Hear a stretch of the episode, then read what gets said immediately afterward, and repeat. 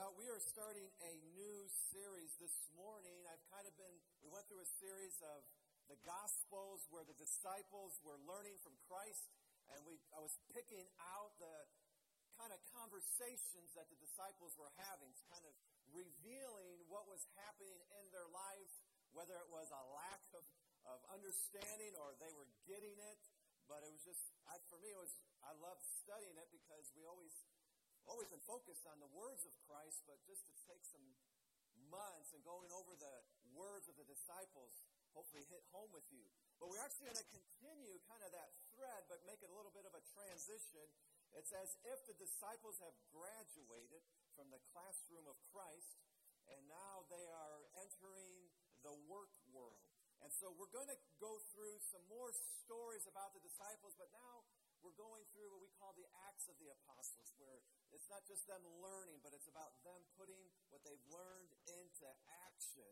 And so that's what this news series is all about. So we're going to begin in Acts chapter 1, verse 3. Acts chapter 1, verse 3.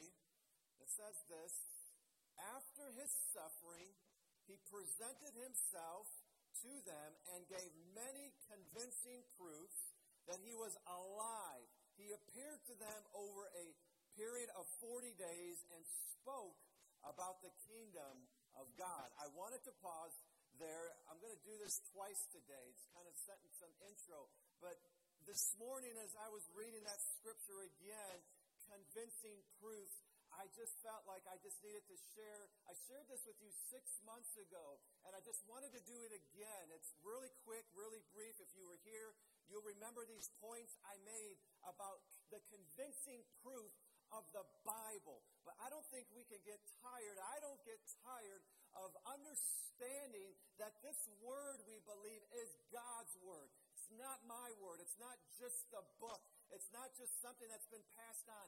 It is the living, breathing word of God.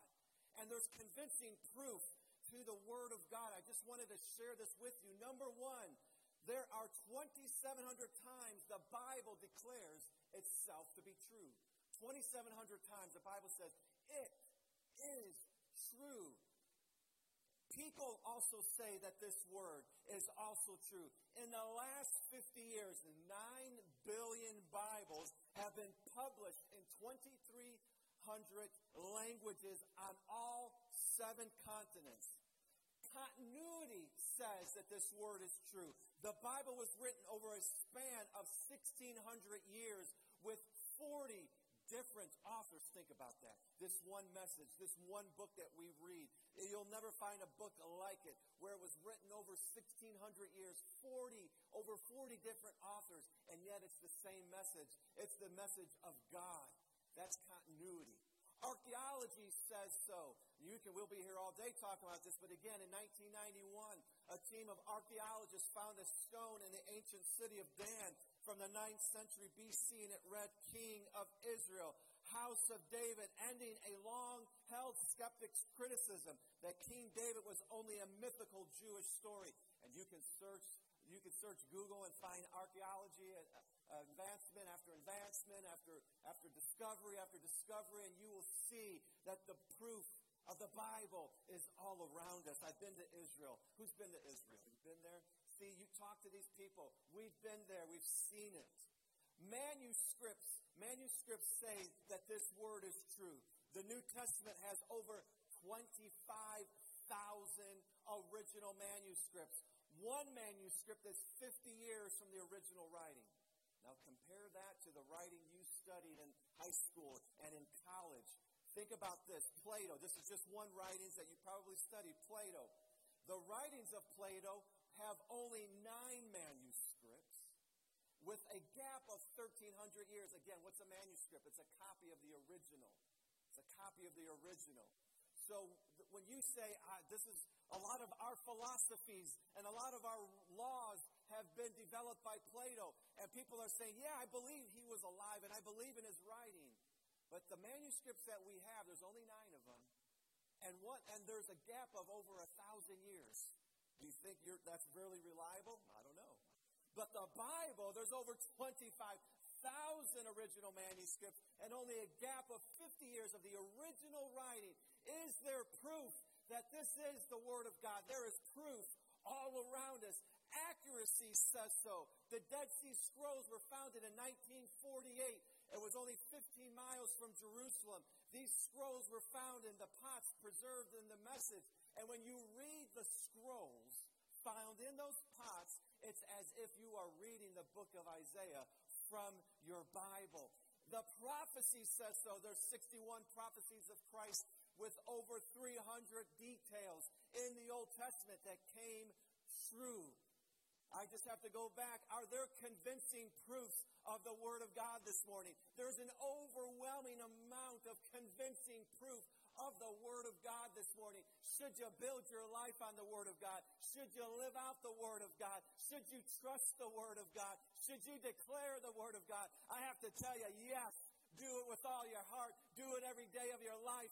Do it with God's help and live it out because there's overwhelming proof of this Word overwhelming proof. And then when you get into the Word of God, amen, when you get into the Word of God, Romans says there's no excuse for not believing in God. You, it, we've studied it in Bible school. It always came up. Well, what about that far off island that has a group of people out there? What if they never hear the Word of God? What happens to them?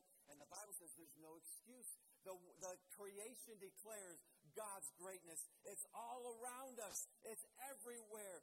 And I can tell you the best proof in my life is my life that's been changed and transformed by the power of this word, by the love of Christ, by the love of the Father. My life has been changed, and if I would let you talk, you would see convincing proof all around you. I just had to pause again and just share that with you. Uh, just, just know that there's convincing proof. Let's go back to the, the, the verse 4 now. Convincing proofs the disciples, they were looking at a convincing proof. Amen? So are you. There's no excuse. You have convincing proof. Let's go back to the story. Verse 4 says, On one occasion, while he was eating with them, he gave them this command Do not leave Jerusalem, but wait for the gift my father promised, which you have heard me speak about. For John baptized with water, but in a few days you will be baptized with the Holy Spirit. Then they gathered around him and asked him, Lord, are you, are you at this time going to restore the kingdom to Israel? He said to them, It is not for you to know the times or dates the Father has set by his own authority, but you will receive power when the Holy Spirit comes on you, and you my witnesses in Jerusalem and in all Judea and Samaria and to the ends of the earth.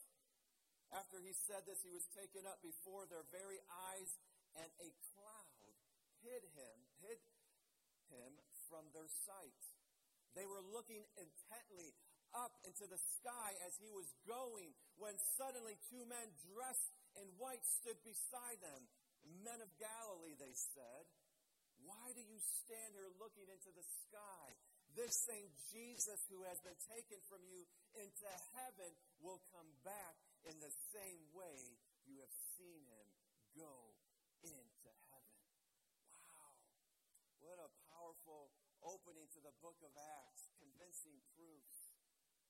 Jesus spending time with the disciples over a 40 day period. Why were these men and women willing to give their lives? Why were they at times being persecuted, flogged, beaten? And as they were as they were leaving that beating, they came out singing. You guys were singing this morning because you had a wonderful band leading you. You guys were singing because, well, you know, this well, there's air conditioning and it's a little muggy outside, so you were that make, made you feel good. There's lights. You were singing because we had good songs to sing. How many of you would keep singing if somebody came in here and started beating you up for being a Christian?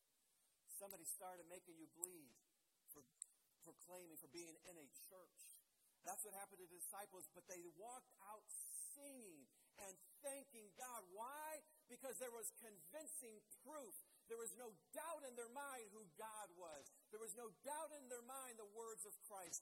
They knew without a shadow of a doubt that they could build their life on God, and even in the midst of being tortured and being humiliated, they could still worship the King of Kings and the Lord of Lords.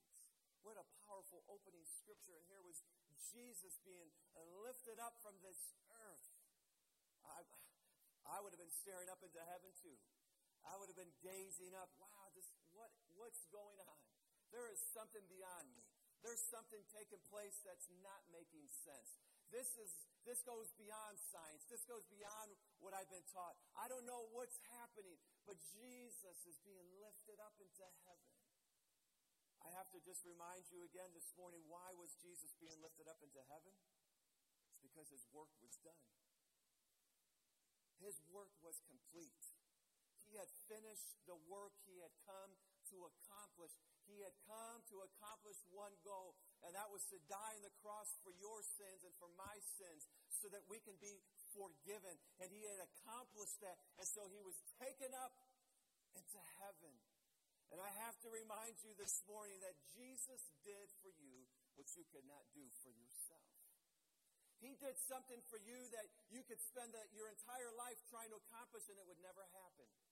You could ask everybody in this world, get all the smart people, get all the rich people, get all the powerful people together, get them all into a big auditorium and say, hey, we've got a problem. We keep hurting ourselves. We keep killing ourselves. We keep dying. There's no hope. Let's try to figure this out. You can get them all into the room, and at the end of eternity, they still would say, we have no answer. We can't fix this, fix this. We can't correct this. We can't stop it. We can't stop people from dying. We can't stop people from fearing. We can't stop people from crying. We can't do it. But the Word of God says that if you will believe in your heart and if you will confess with your mouth that Jesus Christ is Lord, you will be saved. You will be you will be delivered. You will be set free. You will know God Almighty because Christ did something for you that you could not do for yourself. You could never save yourself. You could never help yourself. When you are on your dying bed, you won't be able to stop the grave from coming after you. But you will be able to claim Jesus Christ as your Lord and Savior. And when the grave does come and your body is put down there, your spirit will be alive in God forevermore. And that's why you have hope. That's why you have peace. That's why you have strength. Jesus did something for you that you cannot do for yourself this morning. That's why we encourage you to worship God. He did something for you you could never do on your own. There's a story I have to tell you. I, I love this story. I had one dog. I have to tell you, I'm not a dog lover. I shouldn't have said that because now half of you aren't going to come next week. Pray for me. I love dogs from a distance. Let's, let's put it that way. But I did have a dog. I had a dog growing up. His name was Capitan, which meant which means captain. In, in, in English, it means it means captain. And so in Spanish, in Spanish, you say Capitan. So his name was Capitan. He was a black, half wolf, half German shepherd, a big dog. I remember my grandfather. He was a handyman. And uh, Capitan lived outside in our backyard. That's where he lived. But one day, my grandfather, who was a handyman, decided to build Capitan a dog house. And I'll never forget this. My grandfather got the wood, you know, put it all together, got the shingles. He got the he got the doghouse all done. And as soon as he was finished, Capitan came over to my grandfather and lifted his. And me and my grandfather just started laughing. That's why I still remember it to this day because it was as if Capitan was saying, Thank you. Thank you for building this. These people would not let me in the house when it was raining outside. These people would not let me in the house when it was snowing outside. But thank you. You've built me a house. Thank. It was so funny to us, and we just started laughing. And that's why to this day, I can still picture Capitan lifting his paw, saying, Thank you. I didn't know how to do that. I didn't know how to get a hammer. I have four paws. I didn't know how to, even if I could get a hammer into my paw, I wouldn't know, I wouldn't have the brain power to know how to build something. I wouldn't know how to do that. Thank you for doing this. And I can tell you this morning that you and I, we have to be reminded we're kind of like Capitan this morning. And we say, Thank you, Jesus. I couldn't save myself. I couldn't fix myself. I couldn't change this heart of mine. I couldn't stop from swearing until you came into my life. I couldn't stop from lying until you came into my life. Thank you, Jesus. You have to be reminded sometimes that Jesus did for you what you couldn't do for yourself. Thank you. Jesus had completed the work. He was done. He did the work that you couldn't do. And may we never forget, no matter no matter if you stay in this church seven days a week, praying every day, serving the community, every day of your life, you still wouldn't make it into heaven on your own works. You still need Jesus. You still need to accept him into your heart. You still need to know him. You still need to love him. You still need to receive from him. So Jesus left. He left the earth. And here he was. He's leaving. He's prepared his disciples. He's got them ready. And they leave, and here's this two angels saying, Why are you guys still standing there? Why are you staring up into heaven? The same Jesus that you saw, he's coming back again. Oh, there goes the light bulb. He's coming back. Guys, he's coming back. We've got to get going. He's given us this message. He told us that if we preach, if this mess, once this message goes around the world, he's coming back. Guys, he's coming back. Let's get this message out. We've got to start spreading this message. And they were ready like a football team. I was going to say like the Chicago Bears, but I don't know if that's a good analogy. But like a like a good like a good winning football team, they were they were I mean, they were in the tunnel. They were hopping up and down. That's, yes, we're ready. We're ready. And just and, and, and so just think about that moment. They're ready. And what is the first assignment? We're talking about the acts of the apostles. What was the first act Jesus wanted them to do? He says, I want you to wait. I want you to wait. Think about that football team. I, I love football, and even if you don't, just today, watch watch just the first beginning of it, if you can. Cap, get that moment where they're, they're, the team is running out into the field, and you can get that energy. It's exciting. I love it. It's it's awesome. There's that energy. That team is they're ready to go out into battle.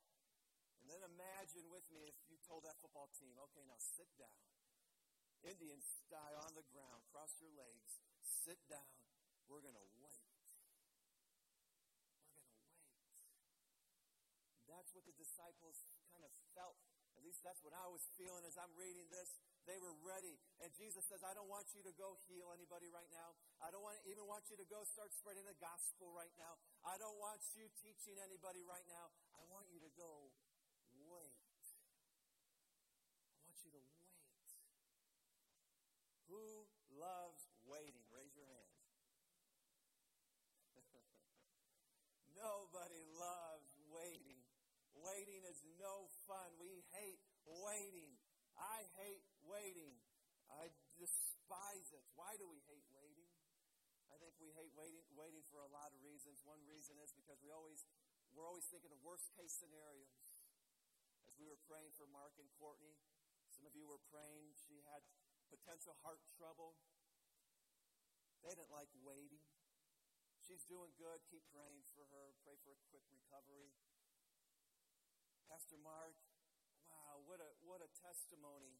As he was there waiting, you know, he, he was posting on Facebook pictures of, he, uh, well, he's showing pictures of the hospital, and he sent me this picture of the guys, they were window guys, and they were cleaning the windows, and he said, hey, wouldn't this be a fun job if, you know, cleaning windows, you know, in this, the big rush hospital towards Chicago.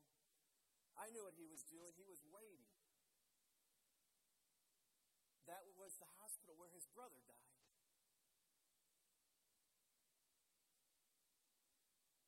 Where some of you knew, hey, I didn't know him, but I can feel that moment where he's just waiting, remembering. Why do we hate waiting? Because we start thinking about worst case scenarios. This was a hospital. My brother died. What if I lose my wife? What if I lose my daughter before I ever see her? Waiting, we hate it. We're always thinking about worst case scenarios when we're waiting. We hate waiting for the things that we want. I don't want to wait for that. I want it. When I go to a restaurant, I hate waiting. I want to eat food and I want to eat food now. And my wife, she has the gift this is her gift. She makes you wait. She has the gift of waiting when we go to a restaurant. Jeremy, can you come up and help me? Grab Miller behind you. We'll go faster. He was just sitting there looking like he wanted. All right, let me grab this. So, my wife she, when we go to a restaurant, this will happen today. Look at that. I brought the wrong guy. wrong guy. You are no longer, this is your last day being stage help. When my wife goes to a restaurant, you can bring the, two chairs up. When she goes to a restaurant, she reads the menu like she's reading a novel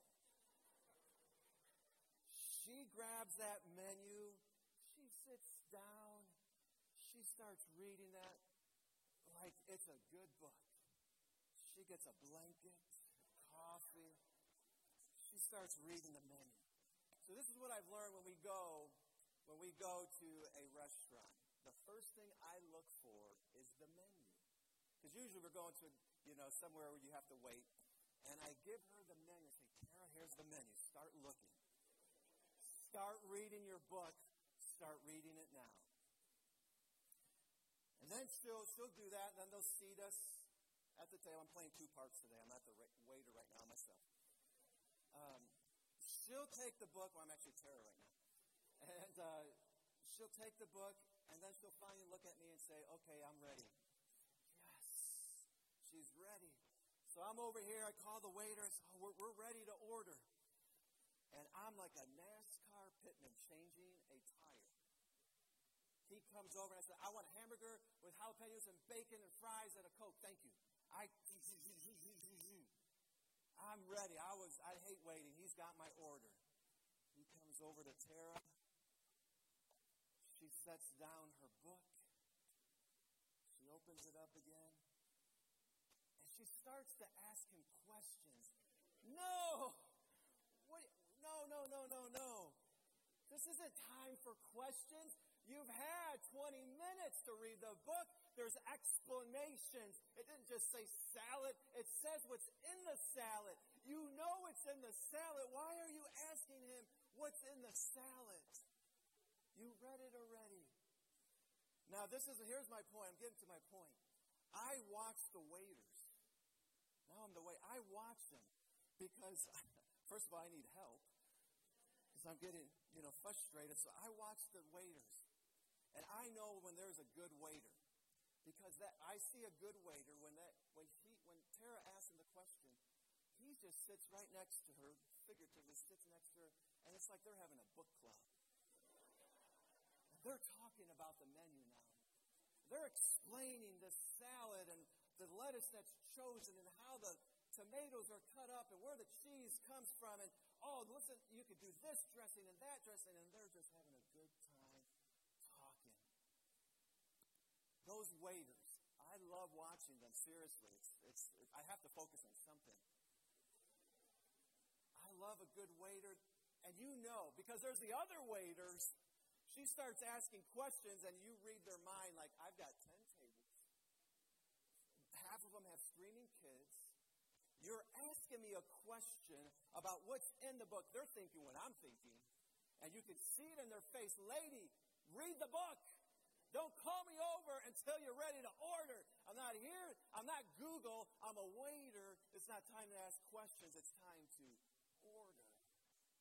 But I love the waiters who sit there and have a book club with my wife over the menu. Those are the type of waiters they know it's just not it's not just a title, but it's a privilege. I have a job today, and I get to serve somebody. I get to provide food for somebody. This morning, there's no better way, there's no better person to wait on than Jesus Christ. To wait on Jesus. To wait on the Lord. To just sit there and, like Tara ordering from a menu. Just sit there. and Whatever questions you have, Lord, let's talk about it. I'm hungry, but you've got questions, I want to hear it. Waiting on Jesus. Waiting on the Lord. Jesus said, I want you to go to Jerusalem and I want you to wait. Nobody likes waiting. Nobody likes being patient. We want things now. We've got 30 second commercials. We've got Instagram. We've got instant coffee. We've got microwaves. We've got things that are so fast you can't even measure it anymore. It's lightning fast because we don't like. But Jesus was teaching his disciples something to wait. To wait for me. Is Jesus worth the wait? Is he worth waiting for? Is he worth getting the apron on and saying, Jesus, I'm just gonna I'm just gonna stand here. I've never been at a too fancy of a restaurant. I think I might have seen it on a movie. I think yeah, I have seen them on movies. You get to a really fancy restaurant and those waiters just stand there, right? Maybe you've been to a palace, castle, and those guys with their gloves, they're just standing there. They're just waiting for one simple instru- they're just there waiting. The moment that you make a move, they're there. Yes, what do you need?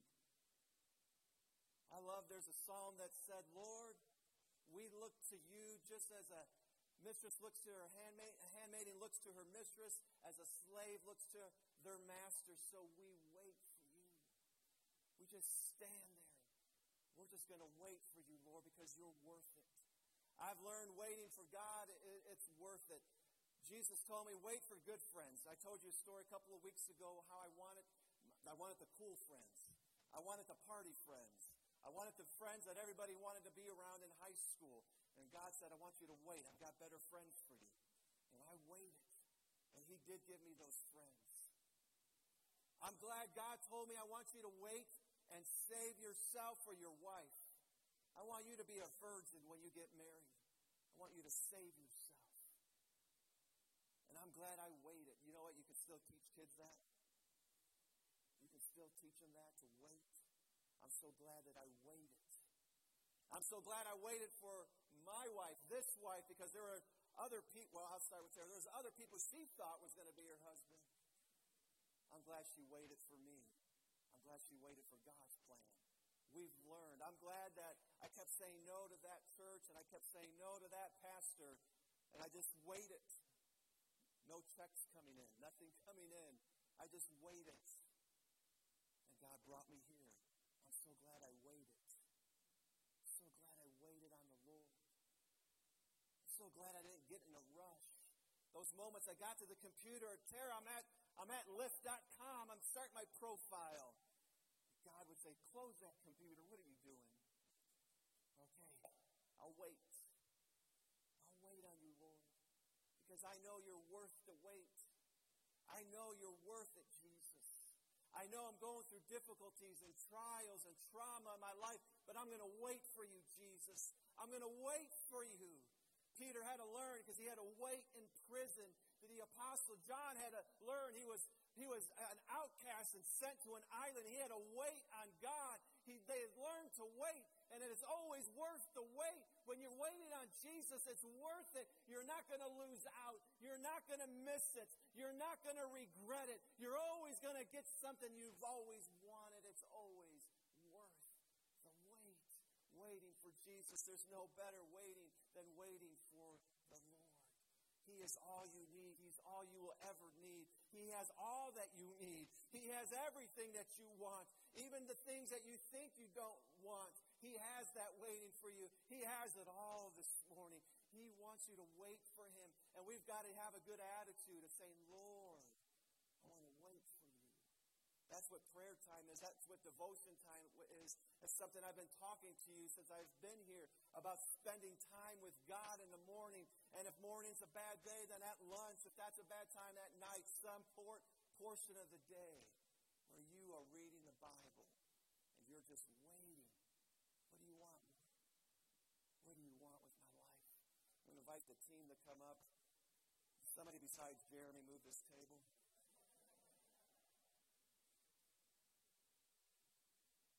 On the Lord. There's no better, there's no better person to wait for than waiting for Jesus. I'm going to talk about waiting more next week. I didn't get much into it. I want to talk about waiting next week. So come back, join us online, come come visit us for the first time, but we're going to talk about waiting on God. I want to wait on him. You know what? You you can wait on him. You don't have to be still. You can just be it's an attitude. It's an attitude of waiting. And yes, it is good to be still and know that he is God. Just to wait on him. Would you stand with me this morning? I want to pray that God will make us better waiters. Who wants to be a better waiter this morning? Who wants to be that waiter everybody wants? I want to be that waiter that says, You're not 25%, you're getting 25%. You're getting 30%. I want to be a waiter. I want to wait on Jesus. Whatever you want, Lord. Whatever you want to do in my life. Whatever you want to do through me. Whatever you want to do, Lord, you're worth the wait. Tomorrow morning, God, I want to wait on you. I want to wait in your word. I want more of you, God. You're worth. Would you make us better waiters? Would you make us more patient? Would you help us to detach ourselves from our agenda? Help us to detach ourselves from our problems and help us to focus on you and just wait. We want to wait on you because you have something good for us. You have something good. Let's worship Him. Let's sing this song together.